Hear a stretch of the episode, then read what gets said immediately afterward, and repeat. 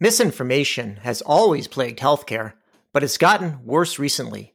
Today's guest, Dr. Geeta Nayyar, is author of the forthcoming book, Dead Wrong Diagnosing and Treating Healthcare's Misinformation Illness. Dr. G, as she's known, is a nationally recognized leader in healthcare IT, former chief medical officer of Salesforce. She wrote the book to help healthcare leaders see health misinformation's impact up close and to give them solutions to fight back.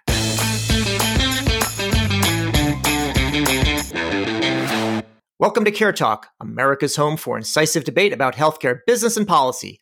I'm David Williams, president of Health Business Group. And I'm John Driscoll, the president of Walgreens Health. If you like Care Talk, the podcast, you'll love Care Talk, the newsletter. It's where you can read trending healthcare industry news, keep up with the latest podcast episodes and highlights, access original blog posts by healthcare thought leaders, and dive deep into our podcast topics. Subscribe today, and you'll be entered into a chance to win your very own Care Talk baseball cap. And David, we've got actually some lots of new subscribers to the newsletter. It's exciting. Welcome, Dr. G. Thanks for joining us today. Absolutely. I hope I'm getting one of those baseball caps. That's what I was told. Well, here's the thing. Last on last week's episode, John was actually wearing one of the caps, and I think he may well have sent it off somewhere. So you don't want to use one. So we'll wait till we have a fresh batch, uh, Dr. G, and we'll send one right out to you. So listen, you've said that the internet it can't only take you to strange places, it can take your life.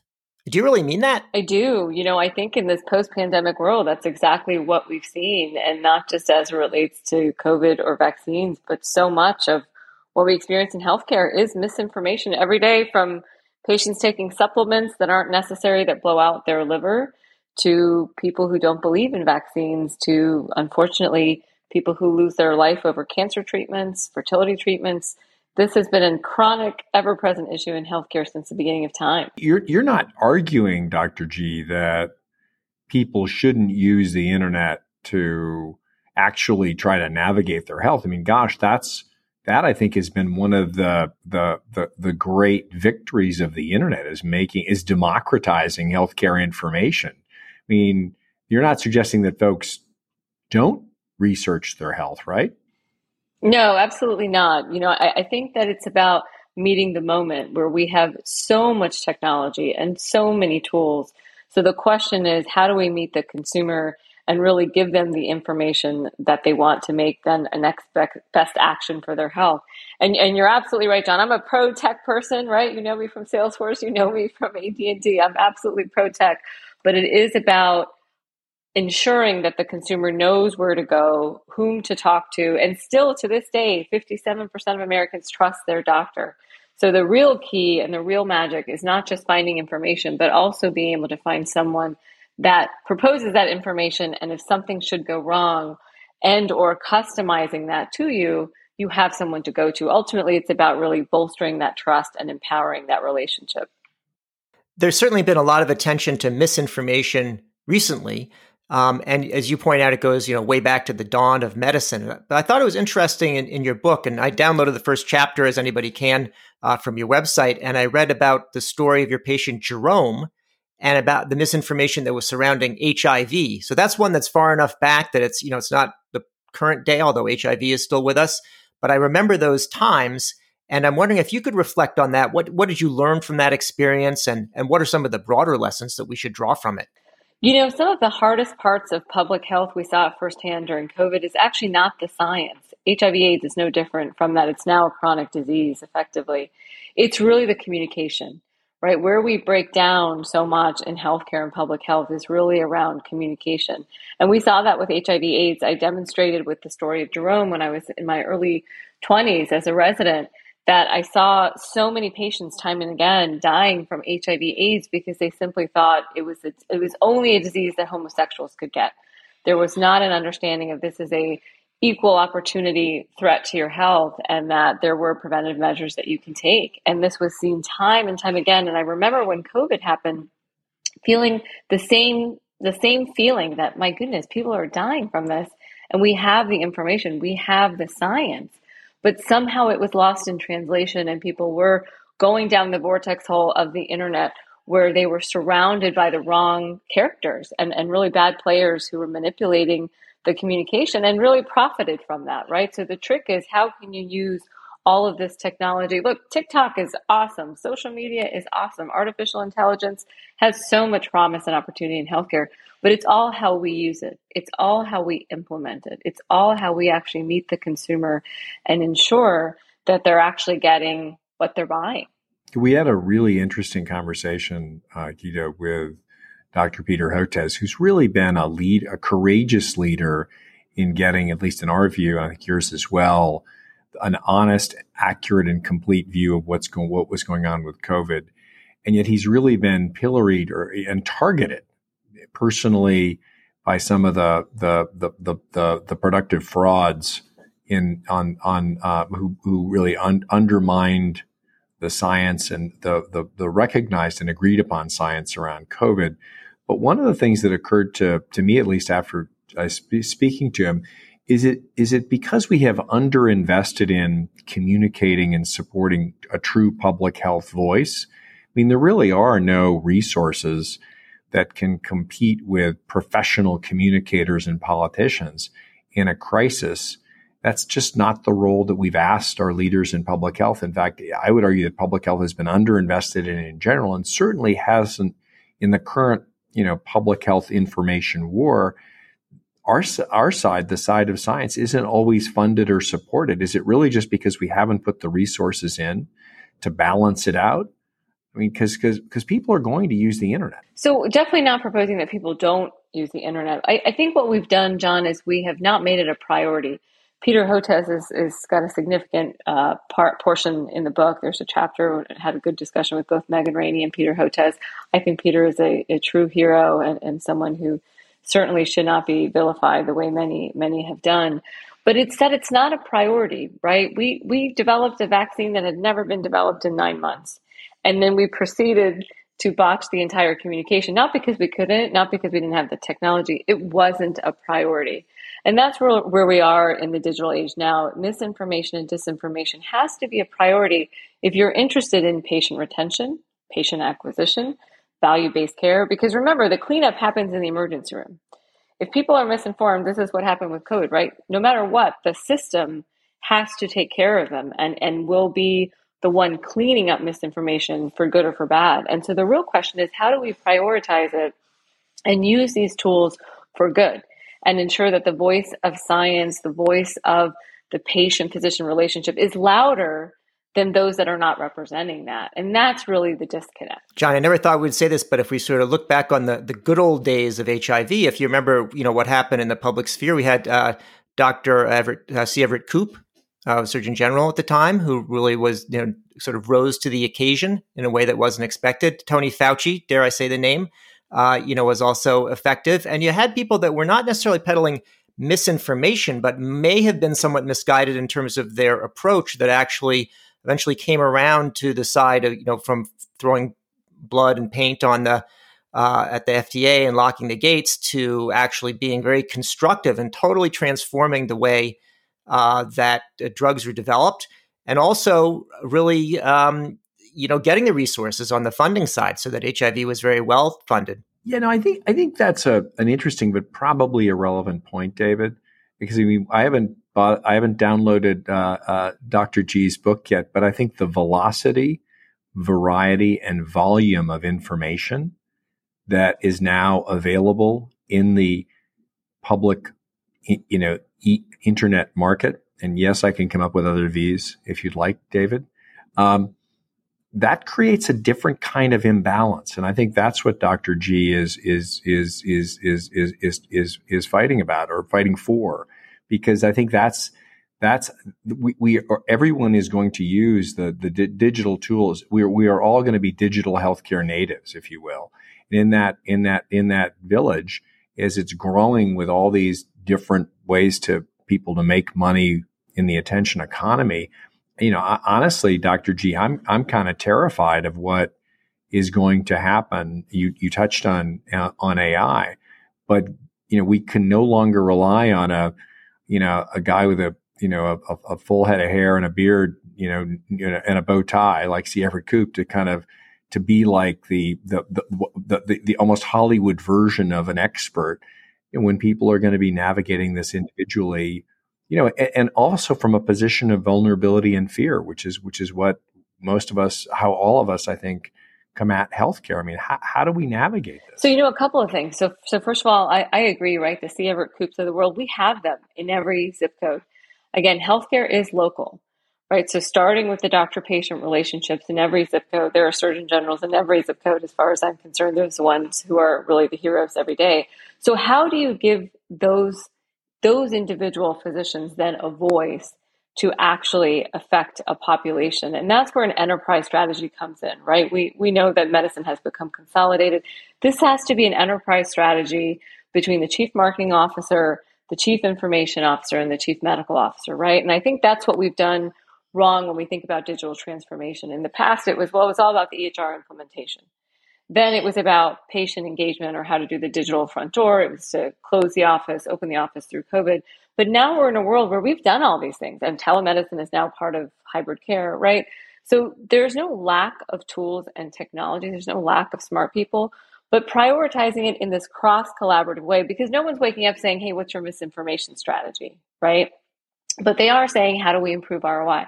How do we actually attract patients and then keep them? How do we do cradle to grave healthcare, right? And so in that prioritization has to be the connection between marketing and tech and the clinical leadership, which has often been missing in healthcare, right? So often technology is thrown at doctors and patients and physicians at the end. So there really has to be a shift in how we think about the next era of digital transformation. You're you're, you're almost suggesting a, a different version of digital hygiene, where we look at misinformation as a virus. See, David, I told you I'd come up with more of these, and and that that virus and that, that virus management is something like a like uh you know uh, like sepsis. You just have to constantly be looking for that. You're i think what you're saying is that virus is going to be with us no matter what and we just have to really manage it like another form of, a public health problem.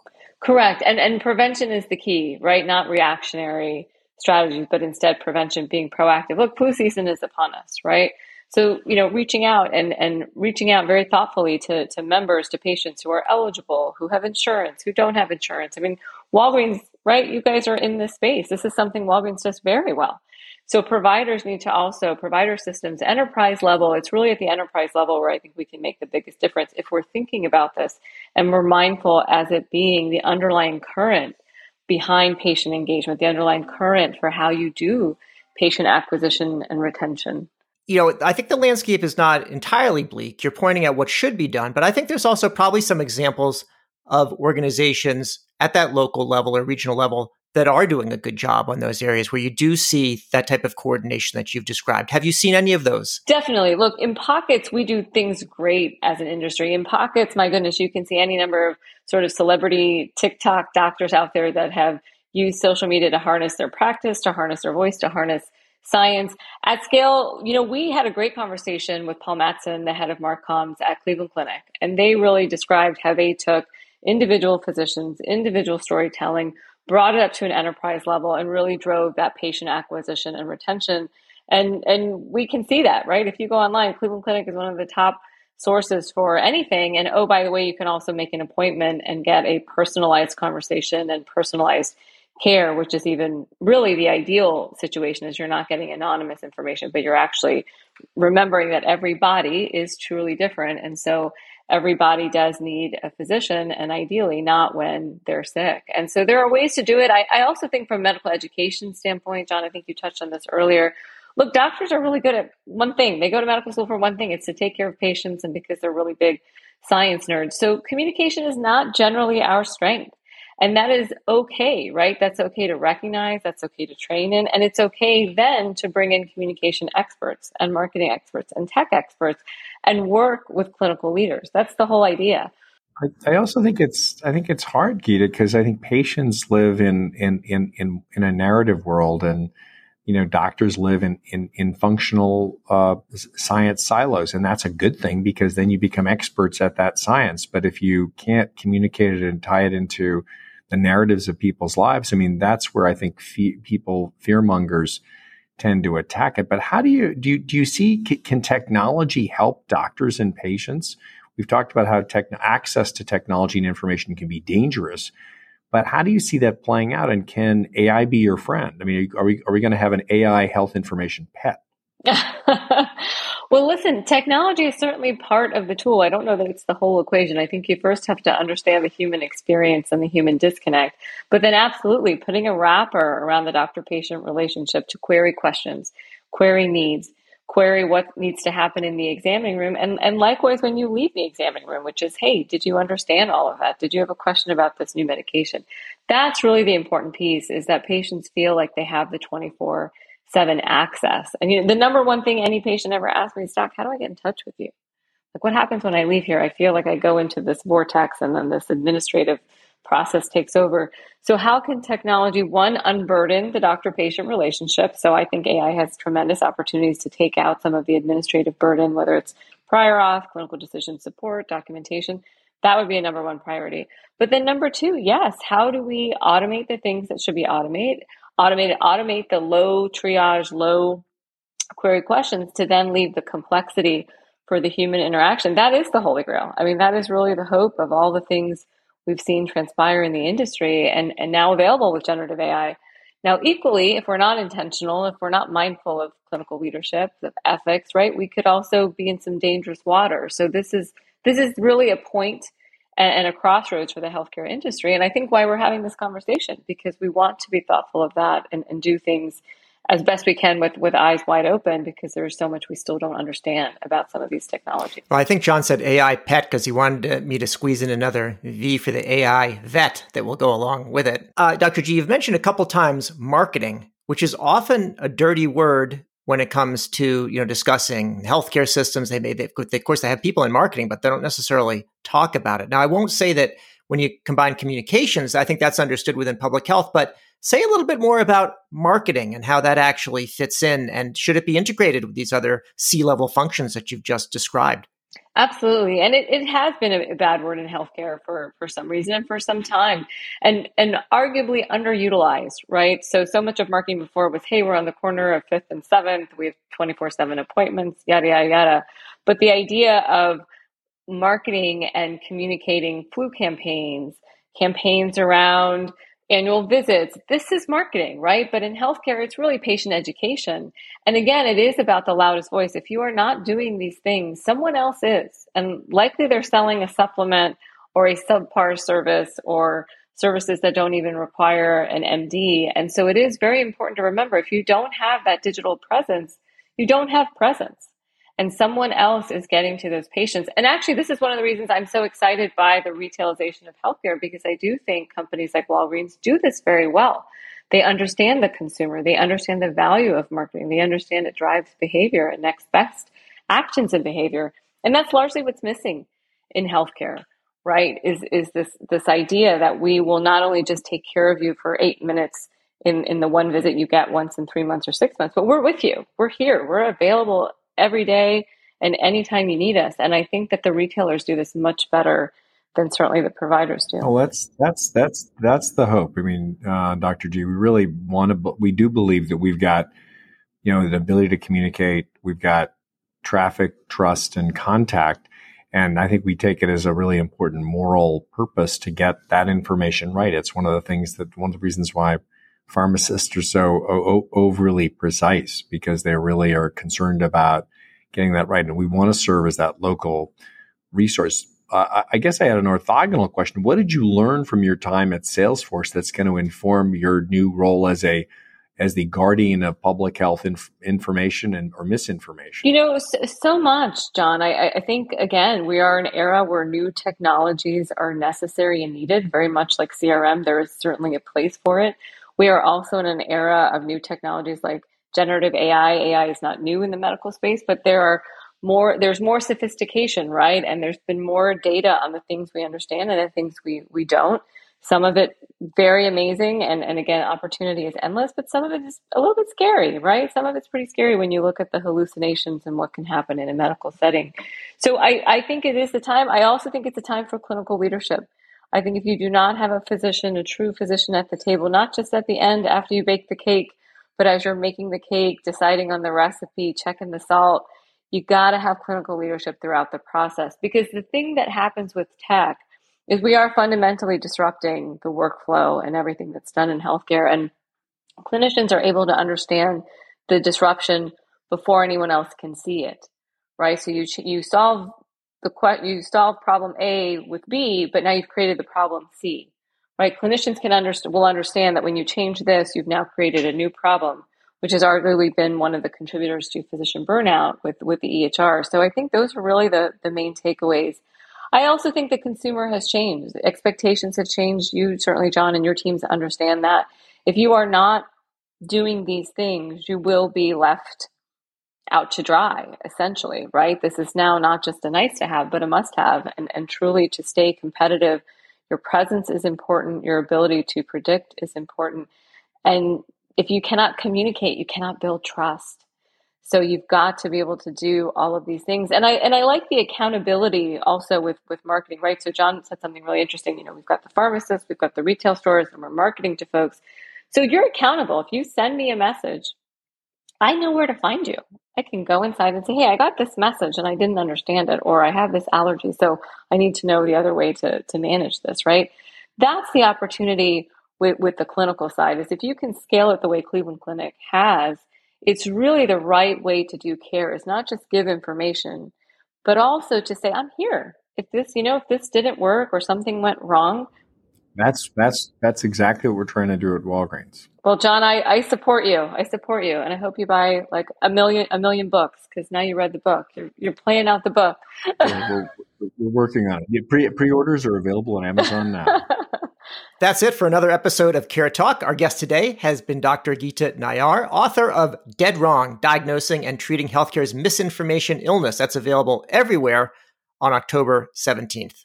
I'm David Williams president of Health Business Group. And I'm John Driscoll, the president of Walgreens Health. If you like what you heard, or even if you didn't, please subscribe on your favorite service. And thank you, Dr. G, for joining us.